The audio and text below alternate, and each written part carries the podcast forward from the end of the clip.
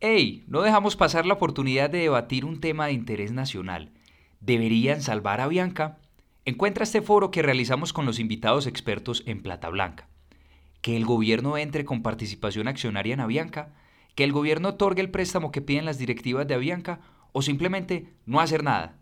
Son algunas de las opciones que se discutieron en el foro. Entra al canal de YouTube de Plata Blanca, suscríbete y encuentra el mejor contenido en educación financiera que hemos preparado para ti. Te dejamos el link en la descripción. Juan Hurtado y sus invitados expertos, hablando de manera clara y sin rodeos, lo que mueve la economía global, los grandes negocios y el dinero de tu bolsillo, aquí en Plata Blanca. Bienvenidos.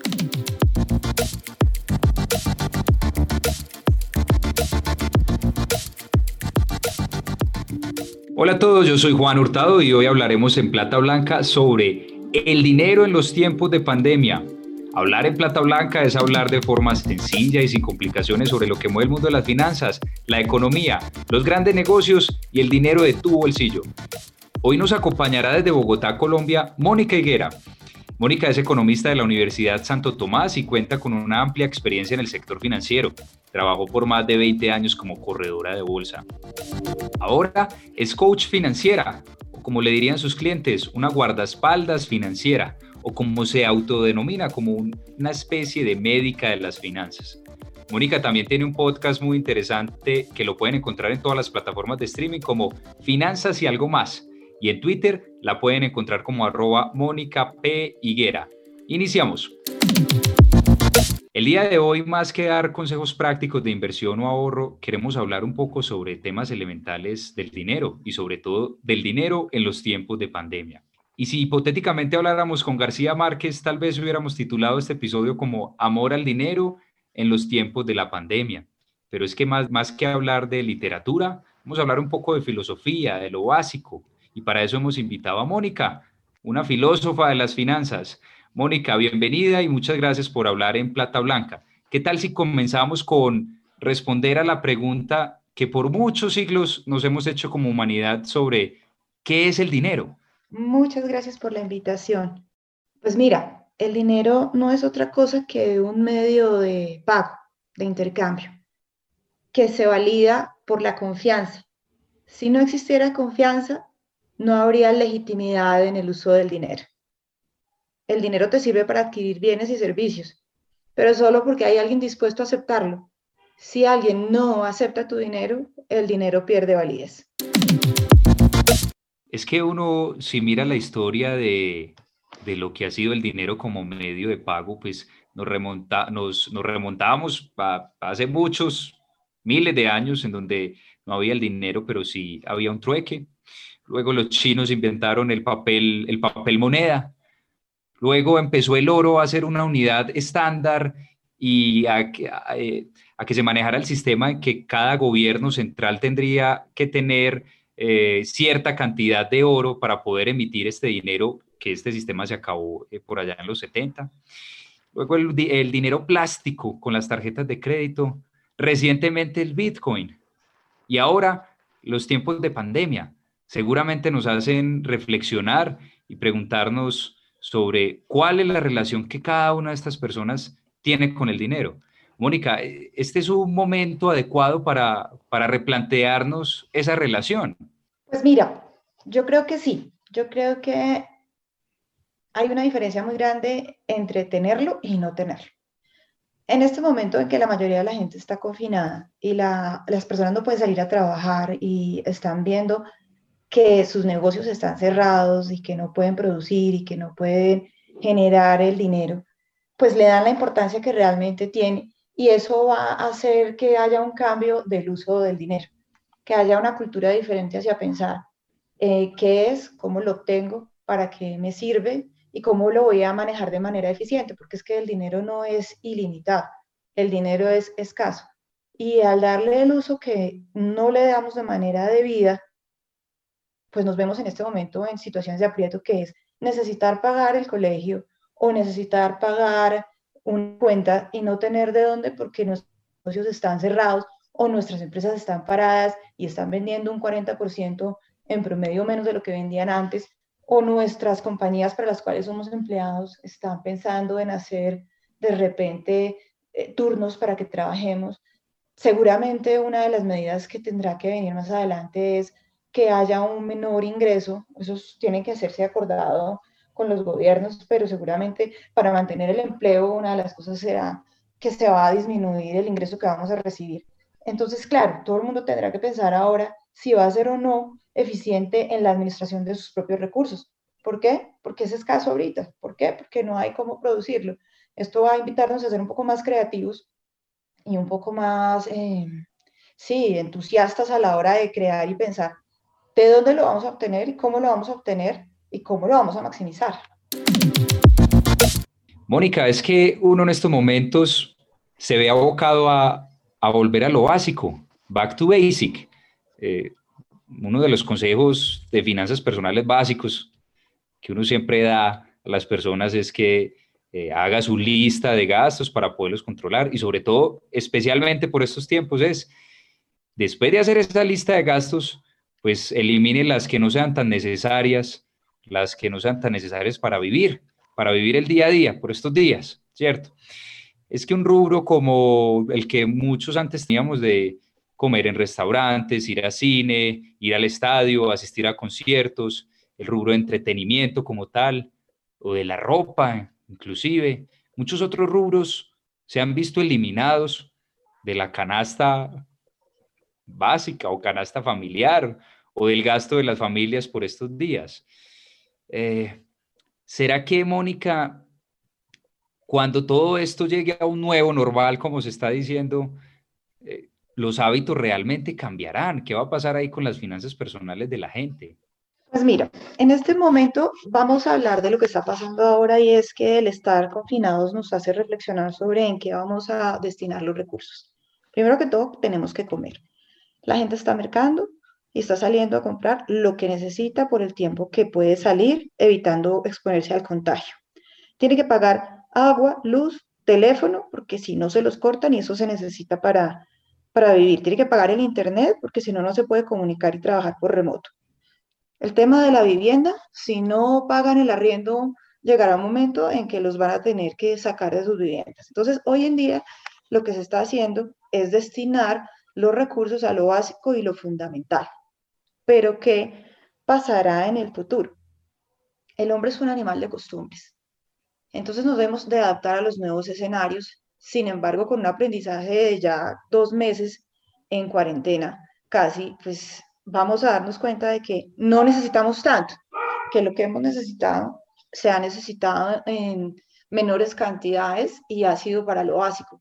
Y eso va a ser una invitación para crear una nueva cultura, eh, sobre todo la gente más joven, porque se va a dar cuenta que tiene que, que ahorrar, que tiene que guardar, porque la cultura del ahorro entre nuestros padres o abuelos sí es un poco más notoria y si se dan cuenta hay unas dinámicas sociales que han cambiado y es que los abuelos están ayudando a sus hijos ahorita a mantener a sus nietos, porque el desempleo que se ha dado y que se va a dar a nivel global, pues va a afectar a los hogares y ha cobrado un papel preponderante en la participación de, los abuelos en la, en la sociedad respecto del dinero.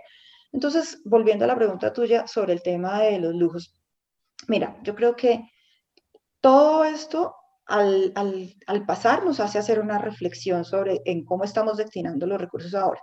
Pero el tema de, de, los gastos y el de darse gustos hacia futuro, pues es algo que yo creo que tendrá que volver porque las personas no tenemos muy buena memoria. Entonces, este tipo de reflexiones será temporal y durará un tiempo, pero volveremos nuevamente a consumir después de que terminen las dinámicas de aislamiento y de confinamiento, porque es que estos son ciclos, ¿no? Si, si tú revisas muy bien, hay un libro de Napoleón Hill que habla un poco sobre el tema de cómo se destinaban los recursos en la, en la Gran Depresión. Él escribió ese libro en un lapso de 20 años. Es un muy buen libro de consulta ahorita, se llama Pensar, Pensar como rico y hacerse rico, algo así. Y fue escrito en temas, en tiempos de depresión, de, eh, depresión económica. Entonces, es muy importante ver que esto es cíclico y que de todas formas puede que temporalmente suspendamos el uso de algunas cosas, pero yo no estoy tan segura de que vayamos a cambiar de por sí el hábito de consumo. Podrá ser temporal, pero yo creo que tenemos que volver porque si no, la economía se va a parar. Y esto hace parte de un ciclo. Ya que mencionas este, este libro, Mónica, eh, pues escucha uno mucho que se que publicitan conferencias, charlas, videos en YouTube, cursos, en fin. Y la tendencia es que muchos dicen, eh, piense como un rico, piense como los ricos y hágase rico. ¿Tú qué piensas, Mónica, de eso? ¿Debería uno pensar, uno que no es, eh, o, las personas que no son de muchos excedentes de dinero, me incluyo ahí, uno debería pensar como un rico? Lo que pasa es que si lees el libro, el libro habla sobre una mentalidad de hacerse rico, pero no de conseguir el dinero per se, sino de encontrar un propósito en la vida y cumplir ese propósito, propósito en la vida y esperar el resultado, el dinero como un resultado, más no como un fin. Entonces, es como que tú encuentres aquello que te gusta hacer, en lo que eres bueno y que la gente va a pagar por, porque tú lo hagas y de allí va a llegar el dinero. No es volverse rico porque sí, porque es que el dinero no, no crece de los árboles. El dinero nace, crece y se reproduce de un, de un trabajo bien hecho. Si tú tienes una buena industria, una buena compañía, un buen negocio, indudablemente tienes que trabajar sin cansancio para ganar ese dinero. Pero tú no te lo vas a ganar. Voy a poner un ejemplo, haciendo operaciones en Forex o comprando Bitcoin o comprando acciones de hoy para mañana. No, tú te lo ganas trabajando. El libro de lo que habla es de encontrar esa misión en la vida que te permita generar dinero, pero sirviéndole a los demás, aportándole algo a la sociedad. Y por lo general eso es algo que demora tiempo, que requiere que tú tengas unas características personales de perseverancia, de estudio, de compasión, de disciplina, de vocación de servicio hacia los demás. Eso es lo que yo considero que debe ser importante antes de pensar en hacerse rico per se. Es dónde está mi proceso, cómo lo voy a cumplir, cómo voy a servir y como producto de eso va a llegar el dinero. Sí, Mónica, ahora quiero retomar lo que ahora hablabas acerca de los ciclos económicos. Obviamente la economía tiene sus ciclos eh, en estos momentos, pues estamos abocados a una crisis económica, empezó como una recesión. Eh, sin embargo, pues hay que seguir haciendo el, pues el, análisis a, los datos del crecimiento del PIB, pero el panorama no es, no es muy alentador. Yo me incluyo en la generación de los millennials en el que en la última crisis económica de Colombia en el 98 pues estábamos muy pequeños y como que no fuimos muy conscientes de lo que realmente era una crisis económica. Y aquí hay algo muy interesante para debatir, para manejar, y es el optimismo. La economía se mueve sobre las expectativas, el optimismo de la gente, la confianza industrial, la confianza del consumidor. Pero ¿cómo manejar un optimismo sabiendo que, pues, que apenas están empezando tiempos difíciles y que muchos de los que no somos conscientes eh, o los que no nos tocó una crisis económica de, bolsillo propio, eh, ¿qué se le puede decir, qué se le puede decir a, los jóvenes y, a estas personas que, que nunca hemos vivido una crisis económica? Bueno, mira, puedo hablar desde mi experiencia personal, desde lo que yo viví. Yo tuve que vivir la crisis del 98, 99 y también la del 2008. Y tal vez en la primera no fui tan consciente de que eso podría llegar a pasar nuevamente y como que eh, el haberme quedado en ese momento sin empleo, porque fue una época de unas quiebras de unos bancos, y yo trabajaba en una entidad del sector financiero que se quebró, y llegar y encontrar que ya no tienes trabajo fue algo súper complicado que me invitó a pensar, pero digamos que mi juventud me tenía una esperanza social. Entonces, el estar joven decía yo, pues bueno, eh, me puedo emplear en cualquier otra cosa, eh, puedo vender algo, puedo tener la paciencia, no tenía muchos gastos, eh, tenía como más expectativa porque era mucho más joven, pero cuando ya la vivía a los 35 y ya tenía hijas y, y ya me vi abocada a no tener literalmente como pasó en ese momento cuando, cuando pasó la crisis de Lehman Brothers y todo el subprime, el sector financiero se vio súper afectado, no solo afuera, sino acá. Yo trabajaba en el sector financiero. Pues en ese momento, verse uno en una situación en, en que va a pasar hacia el futuro, pues te hace ser más consciente de ahorrar y de guardar y y de, no, de no pensar que las cosas porque están bien van a seguir siempre bien. Las cosas cuando están bien son susceptibles de mejorar, pero también pueden empeorar. Entonces yo pienso que uno siempre tiene que tener en la cabeza que el peor escenario es una posibilidad. Uno se debe preparar siempre para lo peor, esperando lo mejor. Yo se lo digo a las personas con las que trabajo. Mire, usted no sabe qué va a pasar mañana. Usted sabe qué puede pasar en este segundo, pero no, puede, no sabe ni siquiera qué va a pasar esta tarde. Entonces, uno tiene que vivir en el presente consciente, a mí me gusta mucho la meditación y me gusta mucho ubicarme aquí y ahora. Yo puedo solucionar las cosas que tengo en este instante, pero yo no sé qué va a pasar en 8 o en 10 o en 15 días o en un año. Total, que tengo que tratar de vivir ahorita y solucionar ahorita lo que está en mis manos, solucionar ahorita con los recursos que tengo. Entonces, a cada persona, digamos que mi invitación es que se siente y piense en este segundo qué problema tiene y que haga, como decía Descartes, René Descartes, el filósofo, usted tiene un problema, divídalo en la mayor cantidad de partes posible y trate de solucionar parte por parte. Porque si nos ponemos a pensar en el total de problema que hay, globalmente nos vamos a enloquecer, no vamos a poder dormir, no vamos a poder estar tranquilos, nos vamos a generar ansiedades y vamos a generarle enfermedad a toda esta situación. Entonces, lo primero es lo primero. ¿Qué es lo primero? Solucione cómo va a comer hoy. ¿Sí? Luego usted soluciona cómo va a pagar los servicios. ¿Cómo? Pero cada cosa. Y yo pienso, súper importante, el que esté en una buena posición, que ahorre, que guarde. ¿Por qué? Porque esa persona que está en una buena situación está llamada a ayudar a los demás, a las, a las personas de su familia, a sus hermanos, etc.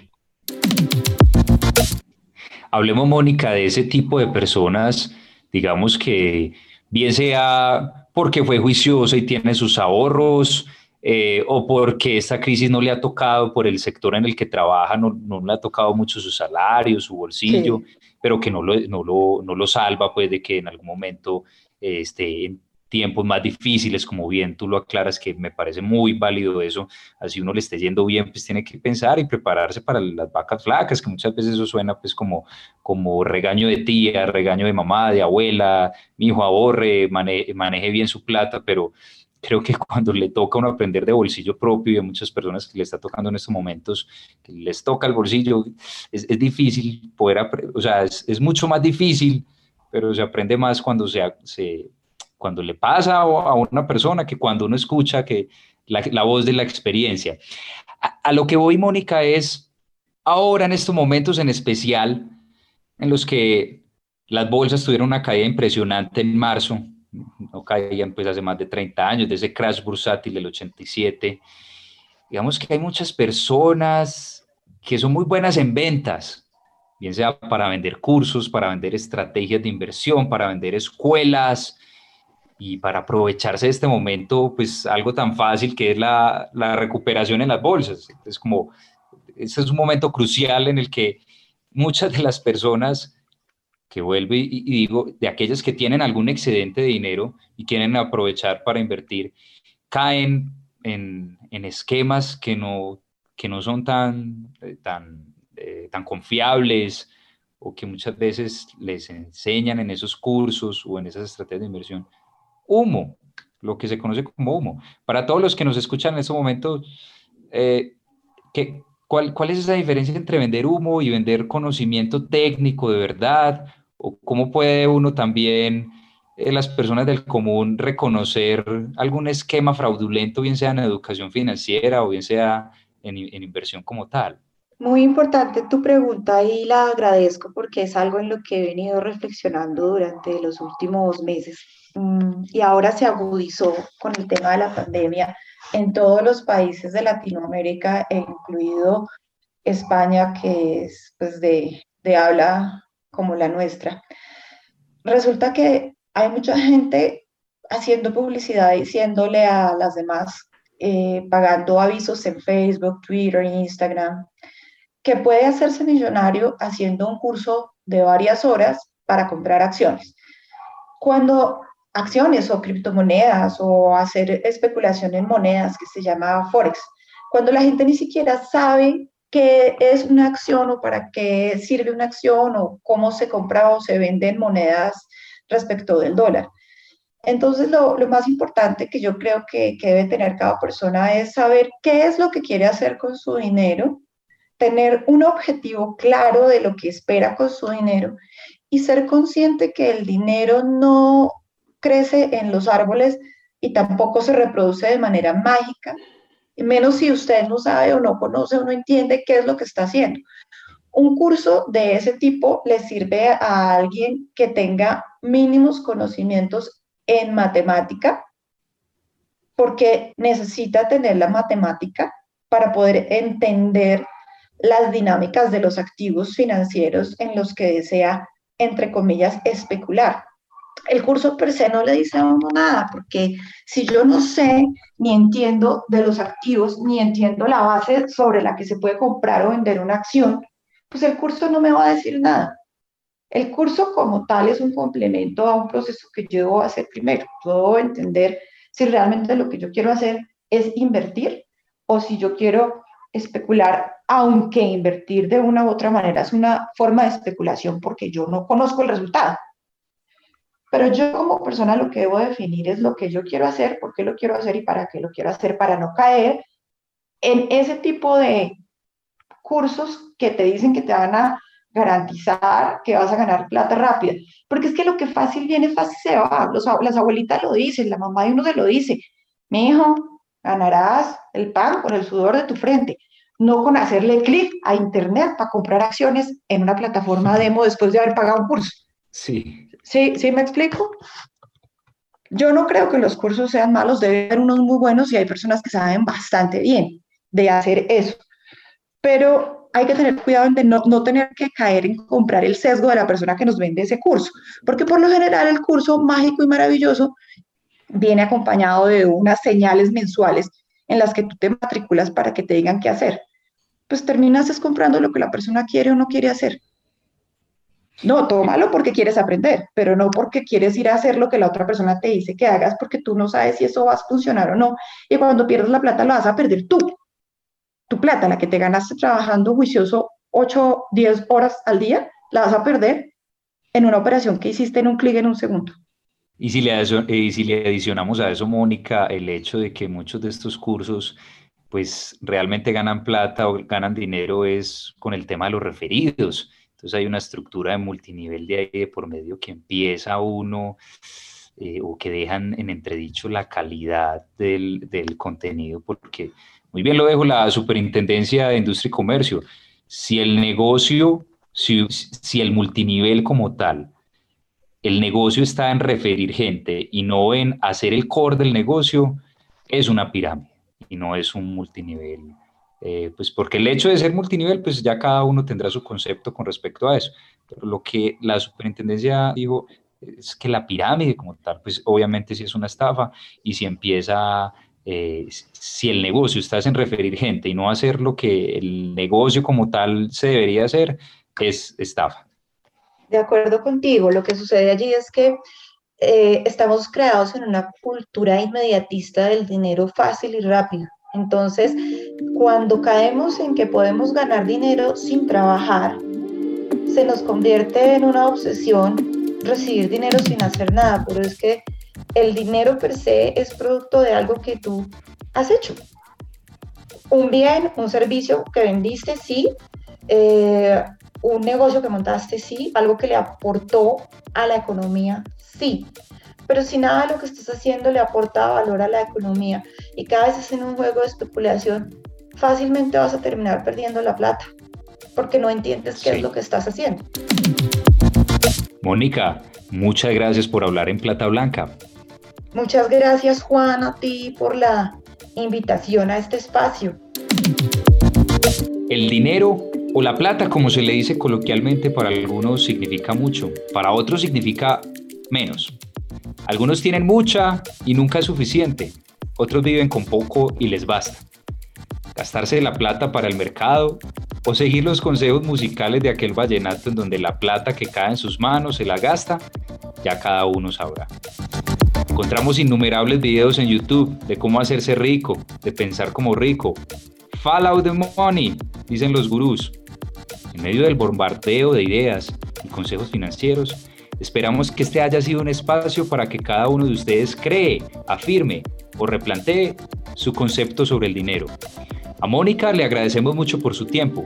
A ustedes mil gracias por estar ahí. Esperamos esto haya sido de su interés. Hasta la próxima. Recuerden seguirnos en todas las redes sociales como arroba plata blanca. ¿Les gustó este podcast? Por favor compartan y recomiéndenos con sus familiares y amigos. Menciónanos en Instagram como arroba plata blanca y sigamos esta conversación. Muchas gracias.